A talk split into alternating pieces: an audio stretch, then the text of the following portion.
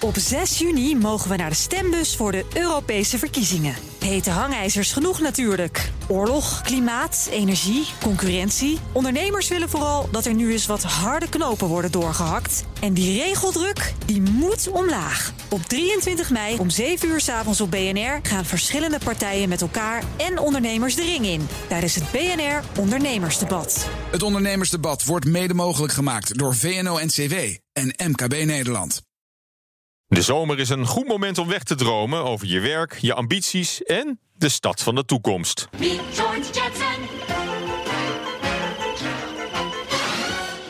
Vliegende auto's, gebouwen op mysterieus hoge palen en robots die het huishoudelijk werk doen. Zo zag het leven eruit in het futuristische Orbit City. In die stad speelde de tekenfilmserie The Jetsons zich af. De serie was een tijd ver vooruit. En dat mag ook gezegd worden van onze gast vandaag. Futurist en trendwatcher Marcel Bullinga. Ja, dat Jetson-fragmentje krijg je wel vaker te horen, denk ik, Marcel. Ja, hij is geweldig. Maar het is ook waar, hè.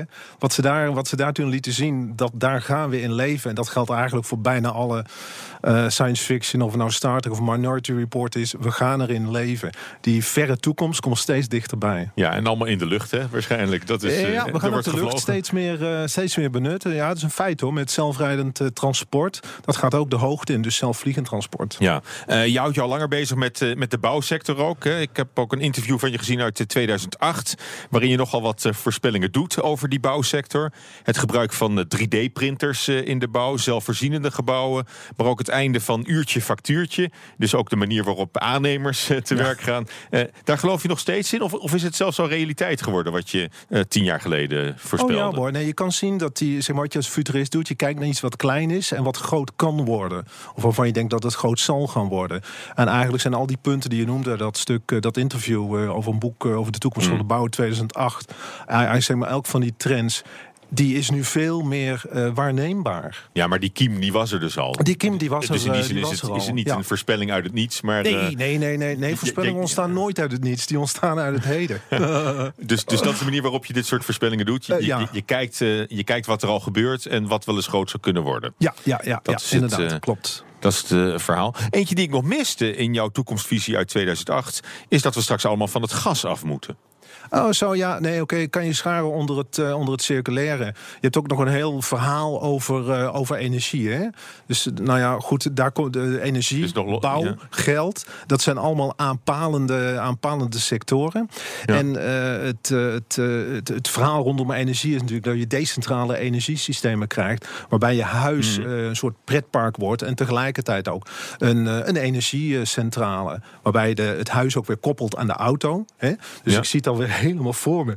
Dat met zo'n grote Tesla-batterij op zo'n muur aan de gevel. Dat die op een gegeven moment geen huis meer verkopen, maar huisdiensten gekoppeld aan aan mobiliteitsdiensten. Hè? Want in het energiesysteem van de toekomst zijn huis en auto aan elkaar gekoppeld. Ja, maar goed, het gaat dan ineens op zich vrij snel. Hè? Als je bedenkt dat eind deze kabinetsperiode 50.000 woningen van het gas afgehaald worden. Nieuwe panden mogen helemaal niet meer op het net worden aangesloten. Ja.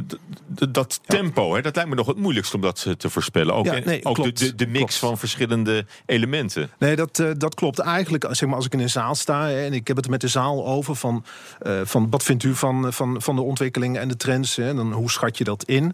Dan is het bijna altijd zo dat de lange termijnvisie, die wordt wel zo'n beetje gedeeld.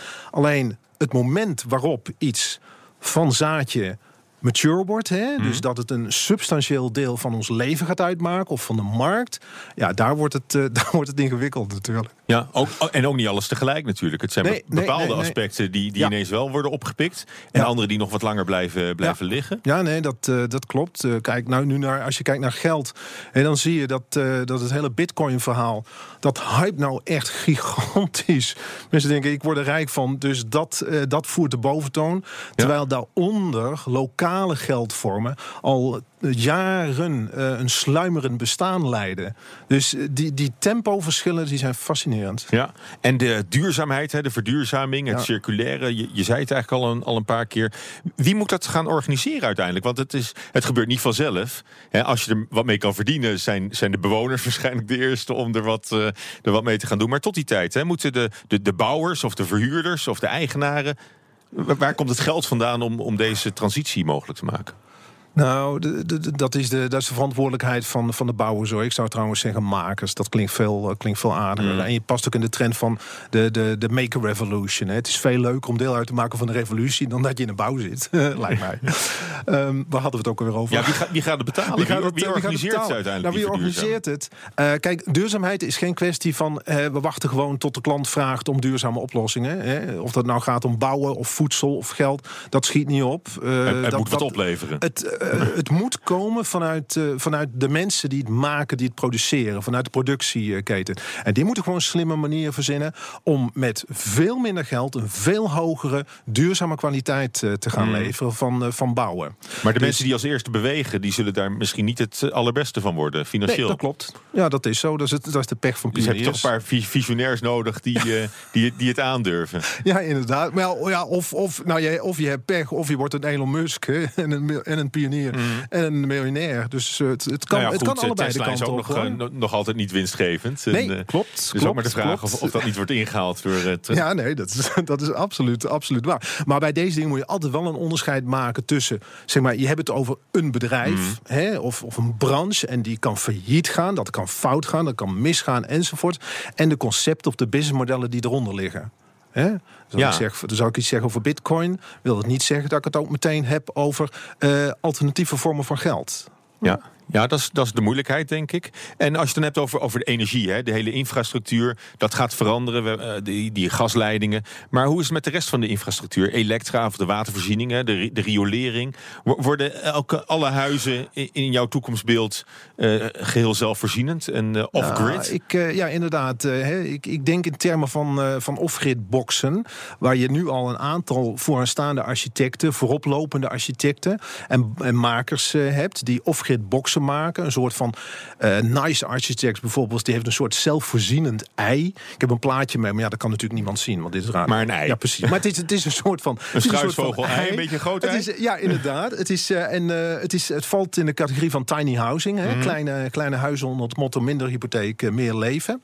En dat is zelfvoorzienend. Je kan er gewoon een jaar in zitten. En het interieur van dat ei, dat is ook onderling uitwisselbaar. Hè? Dus je maakt van de badkamer een kantoortje en van het kantoor weer een badkamer. Heel fluïde eigenlijk. Het is fluïde inderdaad. Misschien is dat wel het beste woord voor het beschrijven van de toekomst. Fluïde, in die zin dat... Grenzen die voorheen star en strak waren, dat verbrokkelt, dat vervaagt. Ja. Dingen lopen in elkaar over. Nou, en het leuke van het nadenken over huizen van de toekomst is dat we dat in het verleden ook al eens hebben gedaan. En dat het dan realiteit wordt. Ja. Dus, we hebben het even over het huis van de toekomst, van Kriet Titulaar dan. De afgelopen jaren hebben zo'n 3,5 miljoen mensen het huis van de toekomst bezocht. Een huis waar bijna alles vol automatisch gaat. De bewoner hoeft er niet veel meer te doen.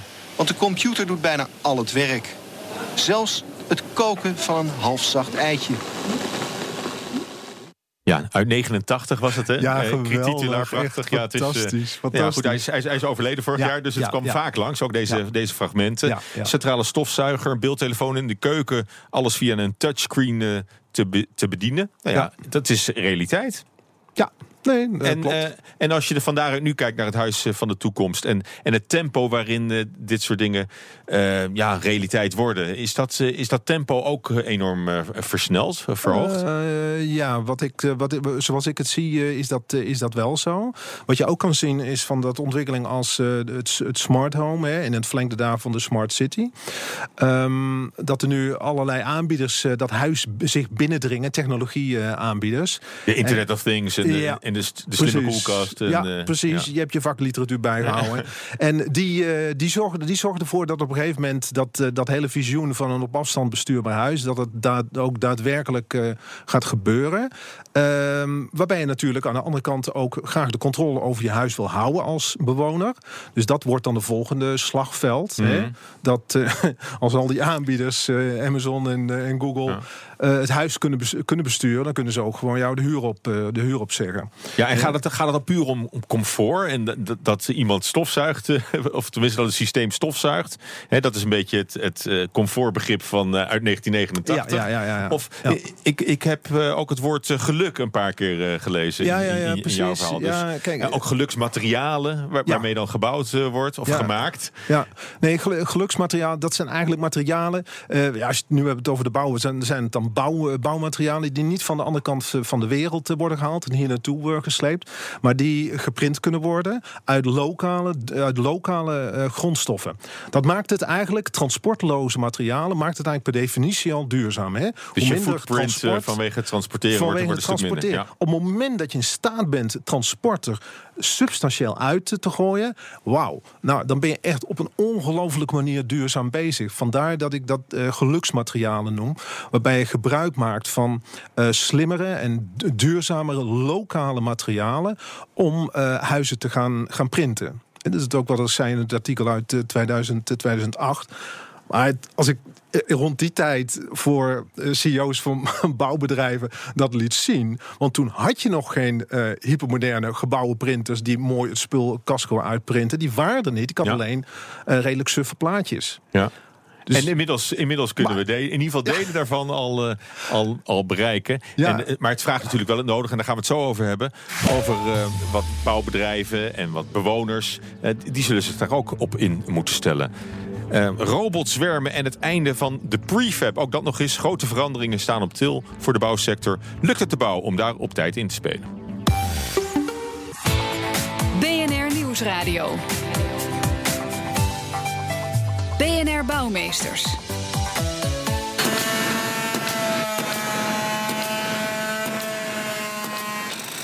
Ja, we beginnen maar weer met het geluid van een bouwplaats. Zonder de heipalen dan. Die hebben we voor het comfort er maar even uitgelaten. Want hoewel prefab sterk in opkomst is, blijft handwerk op de bouwplaats vandaag de dag nog hartstikke belangrijk. Maar dat gaat niet lang meer duren, zegt trendwatcher Marcel Bullinga. Die staat hier naast mij in de studio. Al die bouwvakkers, timmerlieden, elektriciens, die zullen denk ik een goed heenkomen moeten zoeken. En nog een oude bekende gaat de bouwplaats verlaten, de baksteen. Ja, past ook in die. De baksteen is natuurlijk geen. Die zit in datzelfde pakket. Ja, die zit in datzelfde pakketje. Ja, de schilder gaat eruit, de ambacht gaat eruit. De baksteen dus ook. Hoe lang geef je de baksteen nog? De baksteen? Nou, ik denk de baksteen zoals we hem nu kennen. Nou, wat zal het wezen? Nog een jaar of 10 of zo, denk ik, dat ding nog gebruikt wordt. Maar ondertussen, alleen nog voor restauratiewerkzaamheden. Ja, zoiets als niche, ja. Maar ondertussen worden natuurlijk nieuwe materialen ontwikkeld. En dat zijn dan wat ik noem geluksmaterialen. En die zijn niet zoals de baksteen dom en monofunctioneel. Nee, die hebben verschillende soorten functies. Hè. Kunnen 3D-print worden. Hebben een coating over zich heen, waardoor ze energie genereren. Vormen een soort van beeldscherm, waardoor je op de muur van alles nog wat kan projecteren. Kortom, er worden functies aan toegevoegd. Hè? En dat is een kwestie van jaren, zeg jij? 10 jaar? Dat is een kwestie van jaren. Ja, dat is nu. Wat je nu ziet, is dat er ongelooflijk veel gemaakt wordt en ontwikkeld wordt in de laboratoria van de wereld, waarbij er aan materialen wordt geknutseld. Net zoals de vegetarische hamburger wordt gemaakt, wordt nou ook eigenlijk het vegetarische materialen worden gemaakt. Ja, maar het klinkt fantastisch en er kan al heel veel. En heel veel wordt nog niet eens gedaan wat al wel mogelijk is, denk ik. Maar dat vraagt ook nogal wat van de bewoners. Hè. De mensen die zullen zich daar ook op moeten inrichten, denk ik. Ik weet nog wel dat we hebben nu steeds over tiny housing bijvoorbeeld als trend. En we hadden 10 jaar geleden al van in New York kun je al appartementen krijgen waar niet eens een keuken meer in zit. Want mensen die piepen alleen wat op met de magnetron. Ja, precies. Dus dat heeft sociaal, psychologisch en sociaal-economisch ook wel de nodige impact. Zeker. Als je het hebt over die trend van het keukenloze, dat heeft te maken met de stress van het dagelijks leven, maar ook met het feit dat we logistiek in staat zijn om spul snel aan huis te bezorgen in hele korte tijd van hoge kwaliteit. Die mogelijkheden waren er 10 jaar geleden niet. Maar dat is een wisselwerking, denk ik. Tussen de bewoners en de huizen. Dat is een wisselwerking tussen die twee, inderdaad. Als je het hebt over het printen van huizen, denk ik dat verder helemaal niemand daaraan hoeft te wennen. In elk geval niet de bewoners. Want die merken daar niks van. Ik bedoel, die krijgen gewoon een huis op maat. En hoe die bouwer dat verder doet, zal ze verder worst wezen. Ja, het is hetzelfde. Jij bent niet bang voor sociale gevolgen die niet alleen maar positief zullen zijn. Want wat ik mij ook kan voorstellen, is dat je een soort tweedeling creëert in de samenleving. Tussen mensen die in de stad wonen in een huis op maat. En een vergrijzend platteland waar dit allemaal niet gaat doorbreken. Nou, het is nee, die scheiding tussen stad en platteland, die is niet zo. Die is ook niet meer zo strak. Ik had het net over grensvervaging. Die is ook niet meer zo strak als die ooit was. Ten eerste, heel Nederland wordt één grote seniorenstad. Hè? 10 jaar geleden deed ik een aantal sessies over seniorenstad. Hè? En dan vroeg ik aan mensen van Biel, er wil een seniorenstad wonen. En dan stak niemand zijn vingers op. Echt niemand. Maar als je kijkt naar de vergrijzingscijfers, dan gaan we gewoon met z'n allen in seniorensteden en dorpen wonen. Dat verschil tussen stad en platteland, dat gaat kleiner worden. Omdat we met het zelfrijdend transport opeens wordt het platteland veel bereikbaarder dan het ooit was. Ja, dat is ook een trend nu al natuurlijk, dat de stad onbetaalbaar wordt voor jonge gezinnen. Dus die zie je al naar het platteland. Ja. En die hebben dan straks het voordeel ook nog dat ze zelfrijdend hier makkelijk naar Amsterdam kunnen komen. Maar als je het hebt over sociale gevolgen, dat is een mega sociaal gevolg. Dat is gewoon niet te bevatten. Maar dichter bij huis en dichter op de bouwplaats is natuurlijk de bouwvakker. Hè? Hij kwam al even langs, maar dat is ook een bedreigde diersoort aan het worden. Ik laat een stukje horen. Kijk, al die stoere bouwvakkers doen altijd fluiten naar die vrouwen. Maar ik vind zo'n goddelijk mannenlichaam, nou, daar mag je ook rustig naar fluiten hoor. Ja, de bouw is altijd al het domein geweest van ruige, stoere kerels met een bouwvakkersdecolleteetje boven hun broek. Die langslopende dames nafluit. Dat clichébeeld van de bouwplaatsmedewerker. Ja. Dat moeten we heel nodig bijstellen. Ja, nee, dat gaan we nog missen. Heel cliché, zeg.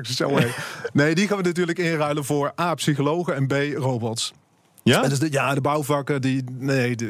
Hoe lang geef je hem nog? En de metselaars en de timmerlui? Nou, in de komende 10 jaar zou je zien dat het aandeel van ambachtelijke beroepen dat sterk afneemt. Want dat gaat namelijk gelijk op met het toenemen van robots en de mogelijkheden die robots en artificial intelligence in het algemeen hebben. En er zijn, ik weet niet hoeveel inschattingen ondertussen uit wetenschappelijke hoek over het substitutie-effect door de robots. Welke banen maar kunnen die mannen zich nog laten omscholen of niet? Nee, natuurlijk. Er staat een gigantische prescholing. Maar dat zijn niet dezelfde mensen. Je hebt een nerd nodig die zo'n zwerm robots kan aansturen. Die het gebouw in de verf zetten. Dat klopt. Nee, als je het hebt over negatieve sociale gevolgen. Daar zit dat is echt een waanzinnige transformatie. Gewoon het verdwijnen van heel veel, niet zozeer beroepen als wel taken in beroepen, waardoor die beroepen gewoon echt heel erg van aard veranderen. Waardoor jij je telkens af moet vragen, ben ik beter dan een robot? Ja, maar dat geldt natuurlijk niet alleen voor de bouwsector. Nee, maar als we ons even beperken tot die bouw. Ja? Hoe geleidelijk gaat dit proces? Het zal niet met één knal ineens uitgeroeid zijn. Nee, absoluut niet.